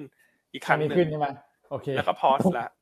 ตรงข้ามอีกนะแล้วตรงข้ามกันอีกนะอะถามคุณแม็กดีกว่าคุณแม็กจะเลือกอยู่ฝั่งไหนฮะ โอ้โห นี่ผมอยากอยู่ตรงกลางมากเลยครับ ตอนนี้ ไม่ได้อยากผมขอ Data Dependent ได้ไหมฮะ Data Dependent ขอดูตัวเลขก่อนแทงกักไว้ก่อน Data Dependent ถ้าเหมือนเฟดหรอ Data Dependent เดี๋ยวขออยู่ตรงกลางก่อนแล้วกันนะฮะ เดี๋ยวสักสองสัปดาห์เดี๋ยวผมมาบอกผมไปทางไหน โอเค ยังเร็วเกินไปแหละยังเร็วเกินไป เพราะมันอีกต้องสี่สิบวันเนอะก่อนจะประชุมรอบหน้านับจากตรงนี้ไปโอเคเนอะก็แปลว่าคุณอ้นเขาเลือก คุณอ้วนเลือกพอสนะเลือกสคริปคุณแม็กบอกว่าฉันขอดูอีกทีหนึ่งอ่าผมเป็นคนพาเวลแล้วกันขอดูตัวเลขก่อนนะครับ โอเคอะเรามีแฟนคลับรับชมรายการจากญี่ปุ่นหลายท่านเลยนะคุณ ถ้าดูจากคอมเมนต์เช้านี้เนี่ย ผ่านตัวของ YouTube เข้ามาเนี่ย คุณอีเวนนะบอกว่านี่อยู่ญี่ปุ่นค่ะ หนูต้องแลกเงินกลับเป็นเงินบาทค่ะ แลกแล้วจะร้องไห้โอ้เนอะเพราะมันก็กลับทิศกลับทางกันเนอะใช่ใช่ส่วนคุณพี่ดนรพรนะ บอกว่าญี่ปุ่นปรับราคาสินค้าขึ้นเยอะเลย ทั้งในรอสั้นในเซเว่นอีเลเว่นเนอะอันนี้เขาจะว่าคุณพี่ก็ท่องเที่ยวญี่ปุ่นอยู่หรือเปล่าฮะอ่าใช่ครับนะฮะเห็นแวบๆใน Facebook นะครับ แล้วก็มีท่านใดครับคุณพี่ตุ้ยนุยนะราคาแพงขึ้นนะอ๋อสงสัยเราต้องชงกันแหละครับพี่วอนว่าเอาติ้งปีนี้เราไปโตเกียวดีกว่าถ้าเงินทุกถูกโอ้โห คุณคุณกล้าพูดนะคุณแม็กคุณดูวอลุ่มตลาดไม่เขียวเฉาขนาดนี้ ขอเอาติ้งอันว่าขอเอาติ้งไปจังหวัดสมุทรสาครนี่ไม่ได้อนุมัติเลยคุณ ไปเอาติ้งหรอไปเอาติ้งสมุทรปราการเนี่ยไม่ได้เลยคุณปีเนี้ยต้องนอกรอบแล้วต้องต้องให้พี่อันเปิดบ้านแล้วล่ะสมุทรปราการโอ้ครับโอ้โอ้นะโอเคนะครับ ถ้าใครสงสารเรานะครับอยากให้เรามีโอกาสจะไปเอาติ้งที่ในฝั่งของโตเกียวเนี่ยนะครับ ก็รบกวนนะฮะเรียนเชิญนะครับเรียนเชิญประเทศกับเราหน่อยนะฮะ อันว่าอันว่าต้องวอลลุ่มกับไปแสนล้านนะคุณเขามาคิดเดี๋ยวนักลงทุนหยวนต้าพี่ฮันเดี๋ยวเขาจัดให้เขาจัดให้เนอะลูกค้าหยวนต้าเราเนี่ยจัดขอบคุณล่วงหน้าขอบคุณล่วงหน้า โอเคอะฝั่งสหรัฐน่าจะครบแล้วไหมฮะเดี๋ยวจะได้กลับมาเอ่อเรื่องของในประเทศนะวันนี้ก็มีเรื่องเรื่องราวหลายเรื่องนะทั้งเรื่องการเมืองทั้งเรื่องสตาร์ทั้งเรื่องเซ็ตห้าสิบเซ็ตร้อยนะแต่ก่อนที่จะไปเรื่องต่างประเทศก็ขอไปแตะ commodity นิดนึงเนอะเรื่องคุณปูตินใช่ไหมฮะเรื่องคุณปูตินก็ แนวโน้มของสถานการณ์ยูเครนอาจจะตึงเครียดขึ้นใหม่อีกครั้งหนึ่งนะ เพราะล่าสุดคุณปูตินก็บอกว่าตัวเอ่อแผนแผนงานได้มาเขาเขาใช้ว่าอะไรเนี่ยแผนแผนแล้วกันไม่ต้องแผนงานแล้วกัน แผนในการติดตั้งพวกขีปนาวุธนิวเคลียร์ในเบลารุสเนี่ยก็เริ่มเดินหน้าแล้วนั้นในส่วนของชุดแรกเนี่ยน่าจะติดตั้งเสร็จภายในวันที่หนึ่งกรกฎานะครับ แล้วก็ชุดที่เหลือก็จะติดตั้งเพิ่มเติมสิ้นสุดภายในสิ้นปีนี้ ครับนะครับก็แน่นอนว่าคุณโปรตีนก็คงเดินเกมกดดันฝั่งนาโต้นะครับ เพราะว่าในเดือนหน้าเนี่ยจะมีการประชุมนาโต้ครับนะครับ ซึ่งก็ถือว่ามีความสำคัญ เพราะว่าตลาดก็ประเมินว่าการประชุมนาโต้ในเดือนหน้าเนี่ย อาจจะเห็นการ support ยูเครนมากขึ้นครับนะครับ เช่นการส่งอาวุธต่างๆ ให้รวมทั้งคนก็อาจจะติดตามว่าจะมีการให้ fast track ยูเครนหรือเปล่าจะที่จะเข้า เป็นสมาชิกในกลุ่มนาโตการที่คุณปูตินติดตั้งระบบขี่เป็นอาวุธที่เบลารุสแน่นอนก็ทำให้กลุ่มนาโตเขาต้องคิดหนักเพราะว่าการที่ถูกเพิ่มเข้าไปเป็นสมาชิกนาโตนั่นหมายความว่า การที่รัสเซียลุกรานยูเครน มันต้องส่งผลกระทบให้ทั้งกลุ่มสมาชิกเข้ามาช่วย ในแง่ของ ไม่ได้แค่ส่งความช่วยเหลือนะจะมีการเรื่องของการทหารต่างๆด้วย นะครับและตรงนี้เรามองว่าน่าจะเป็นประเด็นที่ support พวกราคา commodity โดยเฉพาะนี้พวกแก๊สธรรมชาตินะครับเพราะว่ามันก็จะผสมไปกับการเข้าสู่หน้าหนาว แต่อย่างไรก็ตามนะถ้าดูความเห็นของคุณไบเดนเนี่ย ล่าสุดเขาคาดว่าเขาจะไม่ยังไม่ได้ให้ยูเครนเข้านาโต้แบบฟาสแท็กละกันเอาเป็นว่าสรุปสั้นๆอย่างนี้นะฮะคุณครับไบเดนบอกว่ามันยังมีอีกหลายขั้นตอนนะฮะที่ยูเครนต้องทำ แล้วก็ยังไม่ได้เห็นเอ่อปัจจัยใดหนึงที่จะให้เข้าแบบ fast tag คือคุณไบเดนก็พูดแทงแทงกักกักๆไว้ก่อนครับนะครับเอ่อซึ่งการที่จะเข้านาโต้ได้เนี่ยมันต้องทุกประเทศในกลุ่มเห็นด้วยนะ เพราะฉะนั้นการที่ครับสหรัฐที่เป็นทั้งพี่ใหญ่เองและเป็นหนึ่งในประเทศสมาชิก ถ้าออกมาบอกว่า เออยังไม่ fast tag มันก็พอจะเบาใจได้บ้างว่า โอกาสที่นาโตจะ approve ยูเครนเข้าเป็นสมาชิกมันก็น่าจะน้อยมาก ๆ ในเดือนครับหน้าที่จะมีการประชุมกัน อืมครับนะครับ นาโต้นี่คิวยาวเหยียดเลยนะครับพี่อันอืมคนครับที่จะมาขอเข้าร่วมเนี่ย อยากจะไปใครไปญี่ปุ่นไปตามยืนต่อคิวร้านอาหารนี่ฟิลประมาณนั้นเลยนะครับอืมยาวจริง ๆ เพราะฉะนั้นเนี่ยถ้าไม่ฟาส t ท r ็กก็ดูน่าจะเป็นเคสต้องซีใช้นารีโอเวลาแบบนี้มากกว่า ใช้ต้องใช้เวลาแหละ เพราะว่าประเทศที่ผมคิดว่าน่าจะเห็นด้วยแบบหลังๆเลยอะคือตุรกีนะครับ ตุรกีแล้วก็เห็นได้ว่าเขาไม่ค่อย approve กับการเข้ามาร่วมจอยของกลุ่มนาโตเท่าไหร่นัก ก็ยากนิดนึงนะครับอืมอืมโอเค แล้วแพนก็ต้องติดตามแล้วกันเอาเป็นว่าครึ่งหลังของเดือนมิถุนาเนี่ย เราคิดว่าหุ้นที่เชื่อมโยงพวกคอมม o ดิตี้มันน่าจะน่าจะเด่นนะครับนะครับ สายน้ำมัน สายแก๊ส สายพวกซอฟต์คอมม o ดิตี้เช่นยางก็น่าสนใจ เพราะว่าเรื่องของเอลนีโญเนี่ย น่าจะทำให้ราคายาง นะฮะที่ sideway มาหกเดือนเนี่ย น่าจะค่อยๆขึ้นละครับครับนะที่น่าสนใจก็คือ downside มันจำกัดละสำหรับพวกยางแท่งยางพาราเนี่ย เพราะว่ากราฟนี่นอนนิ่งอยู่กับที่มานาน เพราะฉะนั้นถ้ามองว่าเอลนีโญจะทำให้ราคาซอฟต์คอมม o ดิตี้ขึ้นครับสถานการณ์วิกฤตในยูเครนจะทำให้ราคาพลังงานขึ้นอืมนะฮะยางก็น่าจะตามเพราะปกติเวลาน้ำมันขึ้นยางก็ขึ้นตามด้วยเหมือนกันนะคุณอ้วน ใช่ใช่ครับอืม คุณอ้วนลองดูกราฟสิฮะ กราฟเขาแบบแกว่งออกข้างมานานนานมาก ๆ แล้วอะตัวราคายางอืมครับผมอืมอันนี้อย่างอย่างที่ไซคอมนะครับอ่าใช่ฮะโหไซด์เวย์ทั้งคู่เลยฮะครับอืมโอ้ถ้าเกิดว่าจังหวะ โอ้ขออภัยฮะลั่นนะจังหวะเร่งตัวขึ้นไปเนี่ย มันน่าจะได้อย่างมีนัยสำคัญอย่างที่พี่อันเล่าให้ฟังไปนะครับ ก็นี่ฮะเดี๋ยวผมเปิดอีกที กราฟช้าหน่อย อ่ากราฟนี้จะเห็นภาพชัดหน่อยครับ ว่ามันไซด์เวย์มาก ครับผมใช่ครับ อืม โอเคฮะ โอเค เพราะฉะนั้นต่างประเทครัศบน่าจะน่าจะครบแล้วไหมฮะคุณแม็กหรือคุณแม็กจะครบแล้วผมแต่ฝากเรื่องนิดเดียวว่าประเด็นจีที่นไหมคนติดตามอืมสักเล็กน้อยนะครับ สำหรับ Fed member แหละ เพราะว่าสัปดาห์นี้ดู Fed member นะครับ วันครับนี้ก็จะมีเออขออภัยวันอังคารพรุ่งนี้นะครับ จะมีคุณวิลเลียม ซึ่งคุณวิลเลียมเนี่ยอืมก็ถือว่าเป็น hawk ที่เกือบครับเกือบสุดแล้วตอนนี้ที่มีสิทธิ์โหวตนะครับ แล้วคุณพาเวลก็จะมาพูดเหมือนกันนะครับ ในวันพุธนะครับ แล้วก็ส่วนอีกท่านที่อยากให้ติดตามอันนี้คือสาย dove เลย dove ที่สุดตอนนี้ก็ว่าได้นะครับ คือคุณกูสบี้ก็จะมาพูดในวันพุธเหมือนกันนะครับ โอเคอะอืมส่วนสหรัฐคืนนี้หยุดนะ หยุดหนึ่งครับวันนะครับอืมแล้วก็วัน พุธพฤหัสสัปดาห์นี้เนี่ยจีนกับโอ้โหไต้หวันหยุดอืมบ้าจ่างฮะนะครับเป็นวันบาจ่างนะแล้วก็ฮ่องกงก็หยุดหนึ่งวันพฤหัสก็บาจ่างเหมือนกันครับเพราะฉะนั้นสัปดาห์นี้โดยรวมเนี่ย ตลาดเราจะเนี่ยแกว่งไซด์เวย์แหละ เพราะว่าไม่ได้มีประเด็นอะไรเท่าไหร่ก็อาจจะขึ้นลง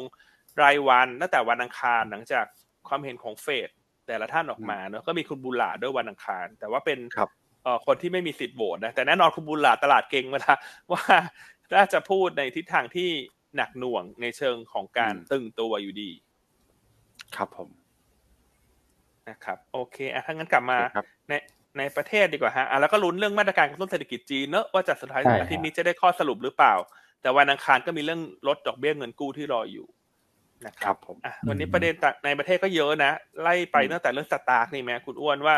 เอ่อครับจากงบที่รายงานออกมาเนี่ยเอ่อครับอันนี้เข้าข่ายเรียกครับว่าส่วนทุนติดลบอืมอ่า สำหรับปีหกห้าแล้วอย่างนี้ตลาดเขาจะมีมาขั้นตอนอย่างไรต่อไปฮะคุณอ้วน ครับ ก็ถือว่าเข้าขายแล้วนะครับ เดี๋ยวผมขออนุญาต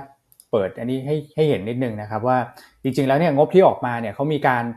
กลับรายการแหละนะครับ ก็คืองบบัญชีที่เกิดขึ้นเนี่ยเอ่อย้อนหลังไปถึงปี 64 ที่เขามีการแก้ไขเนี่ยก็ต้องบอกว่างบไม่ถูกต้องนะครับ พอมีการเอ่อปรับปรุงรายการเนี่ยมันก็เลยทำให้ส่วนของผู้ถือหุ้นนะตอนนี้เนี่ย พลิกเป็นติดลบเรียบร้อยแล้วนะครับ ถ้าเกิดว่าดูส่วนของผู้ถือหุ้นล่าสุดในปี 65 เนี่ยติดลบ 4,403 ล้านบาทนะครับ พอส่วนของทุนติดลบเนี่ยมันก็จะเข้าเงื่อนไขครับ ถ้าเกิดว่าส่วนของผู้ถือหุ้นมีค่าน้อยกว่าศูนย์นะครับจะเข้าเงื่อนไขในการถูกเพิกถอนออกจากตลาดนะครับ ซึ่งล่าสุดเนี่ยทางตลาดหลักทรัพย์ก็มีการชี้แจงแล้วนะครับว่าสตาร์กเนี่ยเข้าเงื่อนไขนี้นะครับ เพราะฉะนั้นเนี่ยเขาจะให้เวลา 1 เดือนนะครับก็คือนับจากวันนี้ไปจนถึงวันที่ 19 กรกฎาคม สตาร์กต้องแจ้งทางเลือกในการแก้ไขเหตุเพิกถอนนะครับก็คือแจ้งเงื่อนไขเรื่องของแผนฟื้นฟูออกมา มีเวลา 1 เดือนหลังจากนี้คำถามก็คือว่าแล้วพอถูกเข้าข่ายถูกเพิกถอนเนี่ยจะขึ้น SP ทันทีไหมนะครับเขาบอกว่าเกณฑ์เดิมเนี่ยมันเป็นเงื่อนไขที่ใหญ่กว่านะครับก็คือส่งงบไม่ทันเกิน 3 เดือนนะครับขึ้น SP มา 3 เดือน แล้วก็ปลดเทรด 1 เดือน เพราะฉะนั้นเกณฑ์ตรงนี้ยังอยู่ นะครับนักลงทุนคือหุ้นเนี่ยยังสามารถเทรดได้จนถึงวันที่ 30 มิถุนายนนะครับแต่หลังจากนั้นเนี่ยก็จะเข้าเกณฑ์อันนี้ครับ คือ SP ยาวเลยนะครับ SP ยาวเลยครับ อืมโอเคก็คือสรุปก็คือ SP สิ้นเดือนนี้นั่นแหละเทนถึง 30 มิถุนาแล้วเราถัดไปคือ 19 กรกฎาว่าเขาจะส่งแผนครับ อย่างไรในการแก้ไขปัญหาสทุนติดลบครับใช่ไหมซึ่งหลังจากส่งแผนแล้วก็มีสองทางเลือกใช่ไหมคุณอ้วน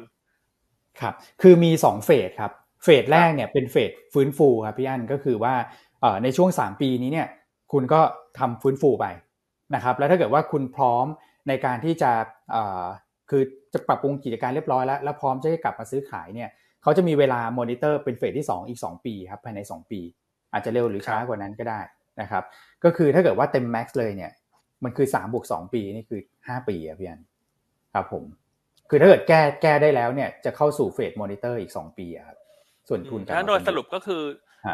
trade ถึงสิ้นเดือนนี้แล้วน่าจะ SP ยาวแล้วทีนี้ยาวเลยฮะแล้วจะได้กลับมาหรือไม่ได้กลับมา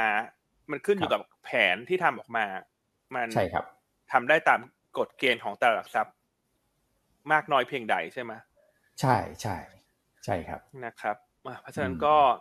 อืม โดยส่วนตัวนะเห็นที่เขารายงานออกมา ก็จริงๆต้องบอกว่าเห็นแล้ว สะพรึงมากเลยอะตกใจเหมือนกันครับว่าก่อนหน้าก็เตรียมใจเวลาว่ามันไม่น่าจะออกมาดีเนอะเพราะเราคุยกันในรายการแล้วว่าเราเราไม่แนะนำให้ไปเก็บเหรียญบาทตัดหน้ารถสิบล้อนะเพราะว่าดูแล้วมันไม่น่าจะออกมาดีเลย แต่ว่าสิ่งที่ออกมาเนี่ยท่านต้องบอกว่ามันเลวร้ายกว่าที่ที่คาดหวังไว้นะ โดยส่วนตัวก็คาดไว้ว่ามันจะแย่นะแต่วันนี้ออกมาแล้วเห็นแล้วแบบตกใจตั้งแต่บรรทัดบนสุดยันล่างสุดนะมัน โอ้โห ไม่เคยเจอกรณีแบบนี้เลยอะตั้งแต่ทำงานมาสิบกว่าปีเนี่ยเห็นด้วยครับนะทั้งตกแต่งบัญชีทั้งเอ่อธุรการอำพราง ทั้งเอ่อการยักย้ายถ่ายเทเงินถูกไหมฮะใช่ฮะอะไรเยอะแยะไปหมดเลยคุณทั้งความน่าสงสัยว่าทำไมงบก่อนเงินการเงินก่อนหน้ามันออกมาได้ยังไงออริเตอร์ตรวจสอบอย่างไรนะแต่อันนี้ก็ต้องรับฟังความเห็นของทุกทุกฝ่ายแหละเขาเขาก็อาจจะได้เอกสารปลอมจาก บริษัทก็ได้เนาะใช่ครับ เพราะฉะนั้นสิ่งที่อยากจะเหมือนเป็นกระบอกเสียงแล้วกันนะคุณอ้วนคุณท่านก็คิดว่าวันนี้เนื่องจากรายการเราคนฟังเยอะสุดในอุตสาหกรรมเนอะอันคิดว่าคิดว่าถ้ามีหน่วยงานภาครัฐใด ๆ ที่ฟังอยู่เนี่ย อยากจะให้มีเจ้าภาพอะนะครับ ให้รีบออกมาดำเนินการละกันเพราะว่าความเสียหายมันเยอะจริง ๆ ไม่ว่าจะเป็นคนที่เล่นหุ้นนะคนที่ลงทุนในหุ้นกู้ ธนาคารที่ปล่อยเงินกู้ ความน่าเชื่อถือของบริษัทจับนะอันดับความน่าเชื่อถือถูกไหมฮะความน่าเชื่อถือของ auditor คือมันกระทบเยอะจริงๆครับคุณแล้ว market capก่อนหน้ามันห้าหมื่นล้านนะที่ลงมาเหลือเท่านี้เพราะความเสียหายเนี่ยบวกบวกกันทั้งหมดนะทั้งส่วน Equity ส่วนของ Debt Holder ส่วนของความน่าเชื่อถือของหน่วยงานต่างๆเนี่ยอันผลกระทบมันใหญ่มากจำนวนผู้เสียหายรวมกันน่าจะหลักหลายพันล้านคนน่ะครับผม นะครับ เพราะฉะนั้นก็ ก็คิดว่าคงต้องมีเจ้าภาพรีบดำเนินการนะครับ ใช่ครับ อืมก็กระทบความเชื่อมั่นหลาย ๆ ส่วนนะพี่อันนะครับ อืมอะโอเคฮะ อันนี้ก็ครับผมก็เป็นกำลังใจทุกท่านให้กำลังใจคนที่มีหุ้นกู้อยู่ก็อันเชื่อว่าก็คงทำใจมาแล้วสักพักหนึ่งเนอะก็อยากเครียดเกินไปแล้วกัน นะฮะสุดท้ายก็สุขภาพก็น่าจะสำคัญกว่าสำคัญกว่าเนอะอันนี้ก็คงต้องรอเขาเครียดไปมันก็ทำอะไรไม่ได้แล้วเพราะว่าเขารายงานออกมา สดทุนก็ติดลบแล้ว เงินสดสิ้นปีหกห้าเนี่ย ครับ ตอนแรกรายงานออกมาเหมือนว่าจะยังมีเหลือ แต่พอไปดูโน้ตของเอ่อหมายเหตุประกอบงบการเงินเนี่ยมันก็คือเหตุการณ์ที่เกิดหลังงบออกไปแล้ว มันก็มีการนำเงินดังกล่าว ไปชำระหนี้ไปคืนอะไรหมดแล้วอะมันก็แทบจะไม่เหลืออะไรแล้วฮะเงินสดมันก็ไม่ได้เหลือละ เพราะฉะนั้นสิ่งที่จะทำได้คือผู้เกี่ยวข้องเนี่ยต้องรีบไปตรวจสอบเนอะตามเส้นทางเงินต่างๆ ว่าอย่างน้อยมันจะได้คืนมาสักเท่าไหร่มันก็จะช่วยลดความเสียหายแล้วกัน ครับนะคือตอนนี้คนที่เสียหายก็อาจจะ อันว่าให้มอง worst case ไปเลย ครับนะฮะคือตีไปเลยศูนย์เพราะฉะนั้นถ้าเวลามันได้กลับมาเนี่ยมันรู้สึกว่าเรา เออรู้สึกดีอะรู้สึกดีขึ้นละกัน ถึงแม้ว่ามันจะเจ็บปวดเนอะ แต่สมมติถ้าเราไปคาดหวังมากว่าเราจะได้คืนเยอะ แล้วมันได้คืนน้อย มันก็คนละอารมณ์เมื่อให้ตีตี worst case ไปก่อนละกันนะครับตี worst case ไปก่อนเลย แล้วถ้าได้คืนกลับมาบ้างเนี่ยก็มันจะได้รู้สึกดีขึ้นหน่อยละกันนะแต่ก็ทั้งหมดทั้งปวงก็คงรู้สึกแย่อยู่แล้วแหละฮะเพราะมันมันมันออกมาค่อนข้างช็อกนะสำหรับเคสของใช่ครับ ใช่ครับ แล้วก็มูลค่าความเสียหายเยอะอย่างที่พี่อันออกไปบอกไปแล้วก็กระทบความเชื่อมั่นมากนะครับ แต่ผมยังเชื่ออยู่ลึกๆนะครับว่า คืออันนี้ก็จะเป็นแบบคือถ้าเกิดเรามองในแง่ของจำนวนบริษัทนะครับ ก็ถือว่าเป็นส่วนน้อยของตลาดนะครับ คือบริษัทพื้นฐานดีๆนะครับผู้บริหารตั้งใจในการดำเนินธุรกิจ อันนี้มีอยู่อีกเยอะมากนะครับ เพราะฉะนั้นก็คืออันนี้คือบทเรียนสำคัญเลยนะสิ่งที่เกิดขึ้นนะครับ หลายท่านบอกมีข้อสังเกตอย่างไรครับพี่อันคือจริง ๆ แล้วเนี่ยเรื่องงบการเงินก็ส่วนหนึ่งนะครับ บางท่านก็บอกว่าโอ้โหอันนี้แบบจ่ายภาษีปกติด้วยนะ ดูแล้วบางทีดูงบการเงินก็ไม่เหมือนแบบดูไม่ออกอะไรเงี้ยแต่ผมสังเกตอันนึงนะพี่อันคุณแม็กคือบริษัทที่มีประเด็นนะครับ ส่วนใหญ่ไม่ค่อยมาอัปเดตนะครับ คือคือหมายถึงแบบหุ้นที่เกิดประเด็นขึ้นในช่วงก่อนหน้านี้ครับ หรือว่ามาก็จะมาน้อยมาก นะครับ อันนี้ก็อาจจะเป็นอันนึงเหมือนกัน ที่ผมแบบลองนั่งไล่ย้อนย้อนดูครับ บริษัทที่มีปัญหาเนี่ยจะไม่ค่อยไม่ค่อยมาให้ข้อมูลในอัปเดตเท่าไหร่ อืม ครับครับเนาะก็ยังไงก็ระมัดระวังในการลงทุนแต่เห็นด้วยคุณอ้วนนะว่าบริษัทที่เป็นลักษณะนี้เป็นส่วนน้อยมากฮะมันก็อย่าไปกังวลมากเกินไปแล้วกัน นะครับน่าจะส่วนน้อยน้อยมากๆศูนย์จุดศูนย์ศูนย์หนึ่งอะไรเงี้ยน่าจะน้อย คือถ้าคนคนที่ตั้งใจทำมาหากินจริง ๆ น่าจะเยอะกว่า ตั้งใจมาหลอกลวงแล้วกัน นะอันนี้น่าจะเป็นส่วนน้อยจริง ๆ ฮะ อืม ครับผมนะครับอะเนี่ย หลายท่านขอบคุณพี่อันเข้ามาครับ ก็ อืม คิดบวกด้วยนะครับ คือในช่วงเวลาแบบนี้ก็ให้กำลังใจกันแล้วกันฮะ อืม ใช่ครับรบโอเคอะคุณแม็ก คุณคุณแม็กไม่มีความเห็นอะไรใช่ไหมเห็นปิดไมค์เงียบไปละอ๋อครับ ก็จริงๆ ผมอยากเสริมนิดเดียวว่าอย่างน้อยเนี่ย คือถ้าเป็นหุ้นใน coverage ของอย่างทางยนต้าอย่างเงี้ยนะครับ ท่านก็จะสามารถสอบถามติดต่อสอบถามข้อมูลเชิงลึกกับนักวิเคราะห์ได้ อันนี้เป็นอย่างน้อยนะเดี๋ยวจะไม่ต้องยนต้าก็ได้นะครับ ในในฝั่งของ research house ต่างๆ พวกนี้อย่างน้อยนะ ผมคิดว่ามันก็มีการสกรีนมาระดับหนึ่งนะครับ สำหรับอาจจะหุ้นที่แบบตลาดไม่ได้ cover เลยอย่างเงี้ยอย่างที่พี่อ้นพี่อันบอกนะครับ ถ้าไม่ได้ cover เลยไม่ได้มาอัปเดตพวกนี้ก็ต้องระมัดระวังนิดนึงแล้วกัน โดยเฉพาะตัวไหนที่มีหนี้สินทางการเงินเนี่ยอาจจะดูสูงในงบการเงินนะครับโอ้อันนี้มีประเด็นนะพี่อันคือตัวเลขทุกอย่างเนี่ยบิดได้หมดนะ แต่ตัวเลขแบบเงินกู้ยืมหรือว่าหุ้นกู้อะไรอย่างเงี้ย มันก็คือแทบมันแก้อะไรไม่ได้เลยนะพี่อันคือตัวเลขที่เราเห็นที่เขาโชว์มาเนี่ยนะคุณแม็กเนาะอืมใช่ครับ ครับ ครับ โอเคอะก็ผ่านไปละกันเนอะรถสตาร์ก็ประมาณนี้ละกันนะครับโอเคอะมีประเด็นอื่นไหมคุณอ้วนในประเทศ เอาการเมืองหน่อยนิดนึงสั้นๆพี่อันสองนาทีฮะ การเมืองนิดนึงก็สัปดาห์นี้ มีความคืบหน้ามีความคืบหน้านะครับ ก็คือวันที่ยี่สิบนะครับ วันพรุ่งนี้เนี่ยแปดพักร่วมเขาจะแถลงกันละอีกแล้วนะครับ หลังจากที่เว้นช่วงสองสัปดาห์แต่ผมคิดว่าไม่น่ามีอะไรนะครับ ที่บอกว่าไม่น่ามีอะไร ตอนแรกคิดว่ามี นะแต่ว่าเขาเลื่อนเป็นวันที่ 22 มิถุนาอันนี้จะถแถลงเรื่องตำแหน่งประธานสภาแล้วนะครับ ซึ่งเพื่อไทยเขาก็เปรยออกมานะครับว่าถอยนะให้ประธานสภาเป็นทางของก้าวไกลนะครับ เพราะว่าเป็นพักที่ได้คะแนนดับหนึ่งแล้วก็รองประธานสภาทั้งสองคนเนี่ยเขาก็กำลังต่อรองกันอยู่นะครับว่าขอเป็นของเพื่อไทยทั้งสองคนเลยได้ไหมอย่างเงี้ยเป็นต้นนะครับ ซึ่งจะได้ข้อสรุปเนี่ยวันที่ 22 มิถุนายนนะครับ ซึ่งข้อสรุปนี้เนี่ยมันจะเกิดขึ้นหลังจากวันที่ 21 มิถุนายนนะครับที่ ตลาดคาดว่ากกตเนี่ยจะมีการรับรองผลอย่างเป็นทางการในตัวของสสนะครับมันก็จะทำให้ตัวเลขนิ่งแล้วนะครับว่าแต่ละพักเนี่ยได้คะแนนเสียงเท่าไหร่ที่ถูกแขวนไว้มีเท่าไหร่มีประเด็นกันเท่าไหร่อย่างเงี้ยนะครับก็จะมีผลกับวันที่ 22 ที่แถลงออกมานะครับรวมถึงอาจจะได้เห็นหน้าค่าตาด้วยนะว่าแต่ละกระทรวงเนี่ยเปรยๆออกมา มีใครนั่งกระทรวงไหนบ้างนะครับซึ่งประเด็นก็คือว่าเอาความคืบหน้าก่อน พอความคืบหน้ามันมากขึ้นนะครับแล้วพอเราอยู่วันที่ 22มิถุนาเนี่ย เขาใช้เวลาไม่เกิน 15 วันต้องเปิดสภาแล้วเพื่อเลือกประธานสภาแล้วโหวตนายกนะครับในช่วง 15 วันที่เรารอเนี่ยสัปดาห์ก่อนโหวตนายกตอนปี 62เนี่ยหุ้นขึ้นนะครับหุ้นขึ้นโดยเฉลี่ยเนี่ย1.7%นะครับและกลุ่มที่ outperform เนี่ยก็พวกธนาคารไฟแนนซ์ค้าปลีกอาหารเครื่องดื่มพวกสื่อบันเทิงต่างๆนะครับอันนี้คือค่าทางสถิตินะครับจะใช้ได้ก็ต่อเมื่อกกตประกาศรับรองผลการเลือกตั้งอย่างเป็นทางการนะครับแล้วเราก็นับไปจากนั้นได้เลยนะก็รอดูฮะสัปดาห์นี้จะมีความคืบหน้าแล้วฮะ ครับเพราะถ้าการเมืองความคืบหน้าในกลุ่มไหนไม่น่าจะรีบาวนะฮะคุณอ้วน ถ้าคนจะมองเป็นตัวตัวมองไปชิ้นชิ้นไปแล้วกันสัปดาห์นี้ ครับ คือว่นว่านะ กลุ่มธนาคารพี่อันกลุ่มธนาคารเนี่ยจะมาก่อน เพราะว่าพอใกล้วันโหวตนายกเนี่ย ต่างชาติเขาก็มองแล้วว่าเออก็ชัดแล้วแหละนะครับ เพราะว่าจะรู้แล้วโหวตไม่ผ่านไม่ผ่านอะไรพวกนี้มันก็คือเรื่องของกระบวนการในการโหวตแหละใกล้ได้นายกใกล้ได้รัฐบาลทุกทีนะครับ ธนาคารนะฮะเอ่อ finance เนี่ยมันก็อาจจะมีประเด็นอยู่นิดนึง นะครับที่แต่ผมว่าราคาหุ้นก็ปรับฐานลงมาพอสมควรแล้วนะนะครับก็อาจจะเลือกตัวที่แข็งกว่าตลาดได้ อย่างเช่นสวัสด์หรือ S cap อย่างนี้เป็นต้น ค้าปลีกเป็นกลุ่มที่3นะครับค้าปลีกก็อาจจะเป็น CPO Macro อย่างเงี้ยได้ BJC นะครับสตัวนี้ก็จะเป็นหุ้นที่เคลื่อนไหวได้ดีกว่าตลาด ในช่วงก่อนโหวตนายก 2 สัปดาห์สำหรับปี 62นะครับแล้วก็จะเป็นพวกอาหารเครื่องดื่ม แล้วก็สื่อบันเทิงครับพี่อัน ประมาณนี้ฮะโอเคนะให้ทุกท่านไปลองจับจังหวะดูครับนะครับอ่าการเมืองไปแล้วเนอะเซ็ตห้าสิบเซ็ตร้อยประกาศเรียบร้อยแล้ว ให้ทุกท่านดูอะคุณอ้วนหลังจะพูดสั้นๆให้ทุกท่านดูจากหน้าจอนะใครจดไม่ทันก็ก็ cap หน้าจอไว้ละกันเอ็กซิตี้ไม่พลิกโผเลยฮะไม่พลิกโผเลยตัวเข้าคือ TLI แล้วก็ WHA ตัวออกคือ JMT แล้วก็ JMart แต่เซ็ตร้อยเนี่ยมีพลิกอยู่บ้างนะครับ เอาหลักๆที่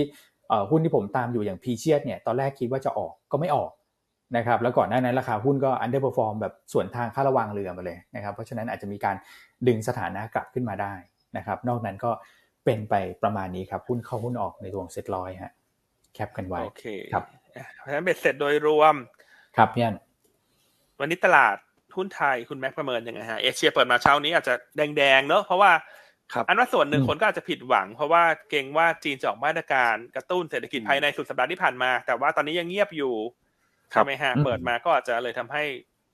เป็น profit taking เนอะแล้วก็ตลาดสัปดาห์นี้ก็อาจจะหยุดคาบเกี่ยววันหยุดหลายประเทศด้วย ใช่ครับวก็วอลุ่มช่วงต้นสัปดาห์เนี่ยจะเบาบางนิดนึงนะครับส่วน SET Index บ้านเราก็ไม่ได้มีเหตุผลที่จะลงอะไรไปแรงเยอะนะครับ เพราะว่าการเก็งขึ้นมาเนี่ยผมคิดว่ามันก็มีการปรับฐานลงมาแล้วด้วยนะครับเพราะฉะนั้นวันนี้ก็มองเป็น sideway นะครับ sideway ตอนนี้อาจจะมี sideway down สักเล็กน้อย นะครับอยู่ในกรอบสักประมาณห้าเจ็ดจุดนี่แหละนะครับก็รอติดตามปัจจัยต่างๆ ในช่วงของที่เหลือของสัปดาห์มากกว่าครับ ครับเท่านี้ก็อาจจะเนาะอย่างที่คุณแม็กบอก sideway แต่ว่าพวก commodity เนี่ยก็ดูเป็นกลุ่มที่ดูเด่น ครับใช่ไหมครับแต่หุ้นแนะนำละกันวันนี้หุ้นแนะนำสามตัวที่ทางกลยุทธ์เนี่ย อันก็จะเลือกเป็น commodity สองตัวแหละนะเพราะมองว่าน่าจะแข็งกว่าตลาดได้นะครับแต่ก็จะ เบาเบาโทนนิดนึงนะเขาบ้านปูเราก็เลือกมาหลายวันละนะครับแต่เราก็คิดว่ามันยังมีแนวโน้ม perform ได้ดีกว่าตลาดเพราะว่าใช่ เพราะว่าล่าสุดก็ได้ปัจจัยบวกจากแก๊สธรรมชาติที่ขึ้นมันแรงในคืนวันศุกร์บวกมาอีกเกือบสี่เปอร์เซ็นต์นะครับแล้วก็หนึ่งสัปดาห์ที่ผ่านมาเนี่ยแก๊สธรรมชาติที่อเมริกาเนี่ยบวกไปสิบเจ็ดเปอร์เซ็นต์ครับว่าตอนนี้แก๊สธรรมชาติคงจะผ่านพ้นจุดต่ำสุดไปละ คงจะ bottom ไปละ เพราะว่าพอมันขึ้นมาเร็วแบบนี้อันเชื่อว่าถ้ามันมีย่อมีพัก คนที่ตกรถนะฮะพวก trader นะฮะหรือบริษัทที่ต้องซื้อแก๊สธรรมชาติสะสมเข้าคลังจะต้องมี volume ซื้อเข้ามาละนะครับในบ้านปูก็ก็ยังชอบประเด็นนี้อยู่ ส่วนในแง่ของราคาหุ้นต่ำ book ใช่ไหมฮะเอ่อ asset value มีมูลค่าแฝงค่อนข้างเยอะ รวมทั้งปัจจัยบวกไม่ว่าจะเป็น BKV เข้าจดทะเบียนนะฮะหรือการเข้าสู่ฤดูหนาวนะครับ แล้วก็ตัวปลดล็อก หลังจากวอร์แดนแปลงสภาพสิ้นสุดเนี่ย อันนี้เป็นเรื่องที่เราคุยกันมาตลอดอยู่แล้วเพราะฉะนั้นทุกอย่างไทม์ไลน์ก็ยังเป็นไปตามเดิม เพียงแต่ท่านก็ต้องจับจังหวะเนอะส่วนสั้นกับสั้นกลางกับกลางยาวกับยาวไปอันนี้ อันนี้แล้วแต่กลยุทธ์แต่ละท่าน อันนี้ตอบแทนกันไม่ได้นะครับก็จะแนะนำต่อบ้านปูสะสมนั้นแนวต้านนั่นเลยขยับขึ้นไปแล้วเพราะมันผ่านเก้าบาทแล้วแนวต้านทีนี้ก็ขยับขึ้นไปเป็นเก้าจุดสี่ครับนะแต่เก้าจุดสี่เก้าจุดห้าเนี่ย จุดนั้นสำหรับคนที่เป็น short term เนี่ยอาจจะหาจังหวะ take profit หมุนรอบบ้าง เพราะดูแล้วยังไม่ได้ผ่านได้เร็วในระยะเวลาอันสั้นครับเพราะว่าแก๊สธรรมชาติขึ้นมาหลายวันติดแล้ว มันก็มีโอกาสขึ้นบ้างลงบ้างเนาะถูกไหมครับคือถ้าบ้านปูจะขึ้นทะลุผ่าน 9.5 9.4 ไปยาวๆเนี่ยมันต้องแก๊สธรรมชาติขึ้นทุกวัน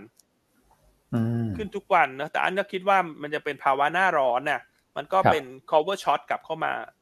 ส่วนหนึ่งก่อนเนาะแต่ยังไม่ได้ขึ้นแบบต่อเนื่องยาวๆแรงๆแหละอันนั้นต้องไปรอฤดูหนาวเพราะฉะนั้นอาจจะให้เอ่อ ไว้ประมาณนี้นะว่าระยะสั้นก็ 9.4 9.5 เท่านั้นอาจจะติดก่อนแล้วก็สร้างฐานเพื่อขึ้นต่อหรือจะมีการย่อลงมาบ้างนะครับต่อระยะกลางระยะยาวก็มองเหมือนเดิม ถือจนวอลเลนแปลงสภาพเสร็จแล้วก็เข้าสู่หน้าหนาว ก็น่าจะไปได้มากกว่าตรงนี้ อืมครับผมนะครับ ตัวแรกเลือกบ้านปู ตัวที่สองเลือกสีตรังนะฮะ STA อืมครับนะฮะอย่างที่เราคุยกันในช่วงกลางรายการว่า ราคายางเนี่ยอันคิดว่ามันดูน่าสนใจนะ มันแกว่งออกข้างๆมานานละนะครับหกเดือนแล้วนะ ราคายางแท่งที่ตลาดไซคอมเนี่ย เพราะฉะนั้นนั่นหมายความว่าทางลงมันน่าจะน้อยละ แต่ถ้าตอนนี้มีปัจจัยบวกใด ๆ เข้ามาเนี่ย เช่นจีนออกมาตรการกระตุ้นเศรษฐกิจ ราคายางไซคอมมันน่าจะขึ้น เพราะฉะนั้นคนก็จะมามองหาหุ้นกลุ่มยางแล้ว นอกจากนั้นนะปลายสัปดาห์นี้หรือว่าสัปดาห์หน้าเนี่ย ไทยน่าจะรายงานตัวเลขส่งออกละตลาดเดือนพฤษภาคม นะซึ่งคาดว่ายอดส่งออกยางไปจีนที่จะรายงานในรอบนี้น่าจะโตสูง อันนี้ก็เป็นประเด็นบวกระยะสัปดาห์ที่รออยู่ อืม ครับครับจะแนะนำสะสม STA นะแนวต้าน19.5แล้วก็20บาท ครับก็สัปดาห์นี้ก็ลุ้นเรื่องมาตรการกระตุ้นเศรษฐกิจสัปดาห์ถัดไปก็ลุ้นเรื่องส่งออกไทยนี่แหละ ที่คาดว่าอย่างจะฟื้นตัวเด่นราคาหุ้นปัจจุบันถือว่าไม่แพง trade ที่ประมาณ 0.6 เท่า ของมูลค่าทางบัญชีนะก็อาจจะคล้ายๆบ้านปูนะราคาหุ้นค่อนข้าง discount เยอะมากนะครับอ่าแล้วก็เรื่องของเอลนีโญเนี่ยภาวะอากาศร้อนกว่าปกติแห้งแล้งเนี่ยอันเชื่อว่าตอนนี้ trader ยางต้องมาเริ่มมองแล้วว่าจะเริ่มสะสมละล็อกราคาเริ่มซื้อของกลับเข้าไปละ เพราะว่าเออ downside มันน้อยแล้ว ครับนะครับอะตัวที่สามก็แนะนำตัว WARRIX เนาะ อันนี้ก็เป็นหุ้น initiate ของคุณเอ็มเนอะวันนี้เรามีการออกบทวิเคราะห์ตัว WARRIX นะครับเป็น initiate ใหม่นะครับเป้าหมายคุณเอ็มให้ไว้สักประมาณ 14 บาท แต่นั้นมองเป็นลักษณะของ 1 ปีนะ medium to long นะครับไม่ใช่ short term นะเออเด่นเด่นเลยจะเป็นครึ่งปีหลังนะครับอ่าก็รายละเอียดติดตามได้ในบทวิเคราะห์ละกันคุณเอ็มก็เขียนค่อนข้างยาวนะเป็น 10 หน้านะเพราะเป็น paper initiate เพราะฉะนั้นในเชิงปัจจัยพื้นฐานเขาแนะนำสะสมฮะไตรมาสสองงบอาจจะไม่เด่นแต่ครึ่งปีหลังน่าจะเด่น เพราะว่าเข้าสู่ฤดูการแข่งขันสำคัญของฟุตบอลหลายรายการนะฮะแล้วบริษัทก็มีการเอ่อมุ่งหน้าการเติบโตไม่ว่าจะเป็นทั้ง organic growth แล้วก็ inorganic growth นะ inorganic growth ก็คือการไปจับมือกับคู่ค้าในการออกสินค้าใหม่ๆเนอะล่าสุดก็คุยอยู่กับทางด้านนันยาง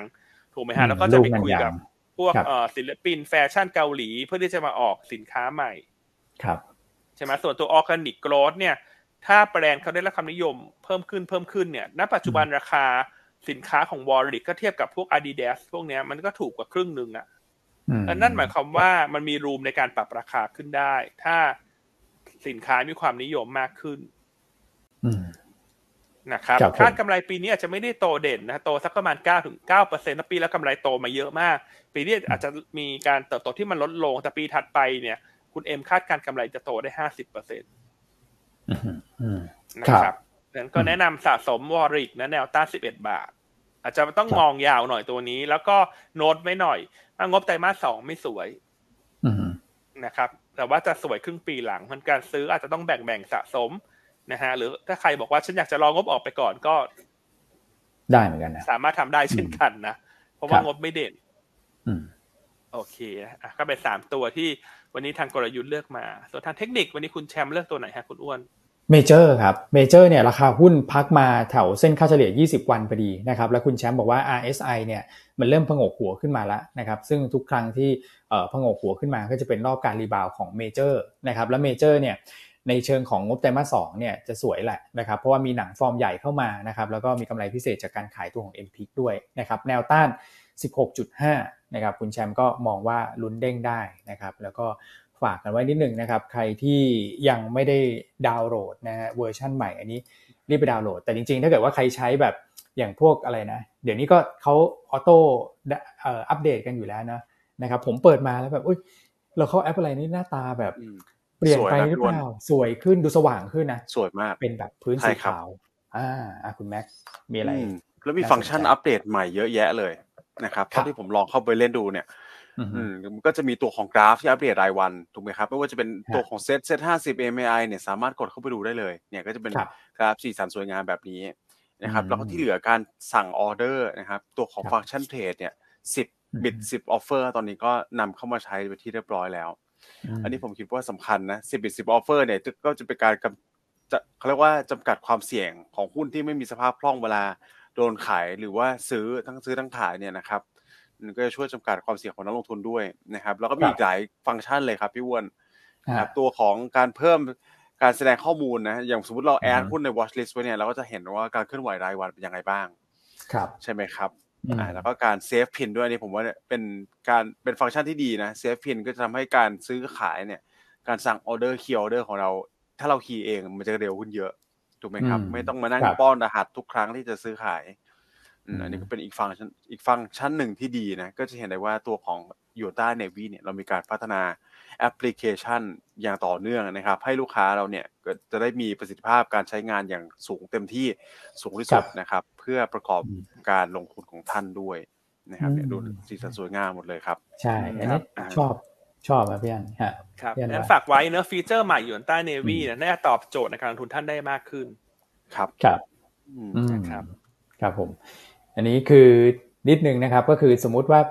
อย่างบางทีครับพี่อันเคยเป็นหรือเปล่า ว่าจะซื้อกองทุนฮะ ช่วงท้ายๆวันอย่างเงี้ยเห็นตลาดหุ้นจีนมาผมเคยเป็นนะจะซื้อกองทุนเออสมมติฉันจะซื้อห้าพันบาทราคาหน่วยตัวนี้มันได้เท่าไหร่อะไรอย่างเงี้ยนะครับ ต้องมานั่งกดเครื่องคิดเลขนะแต่ว่าในนี้เนี่ย ก็สมมุติว่ามีเงินอยู่ในบัญชีอยู่เก้าแสนนะครับถ้าเกิดว่าพี่อันบอกว่าเอาเลย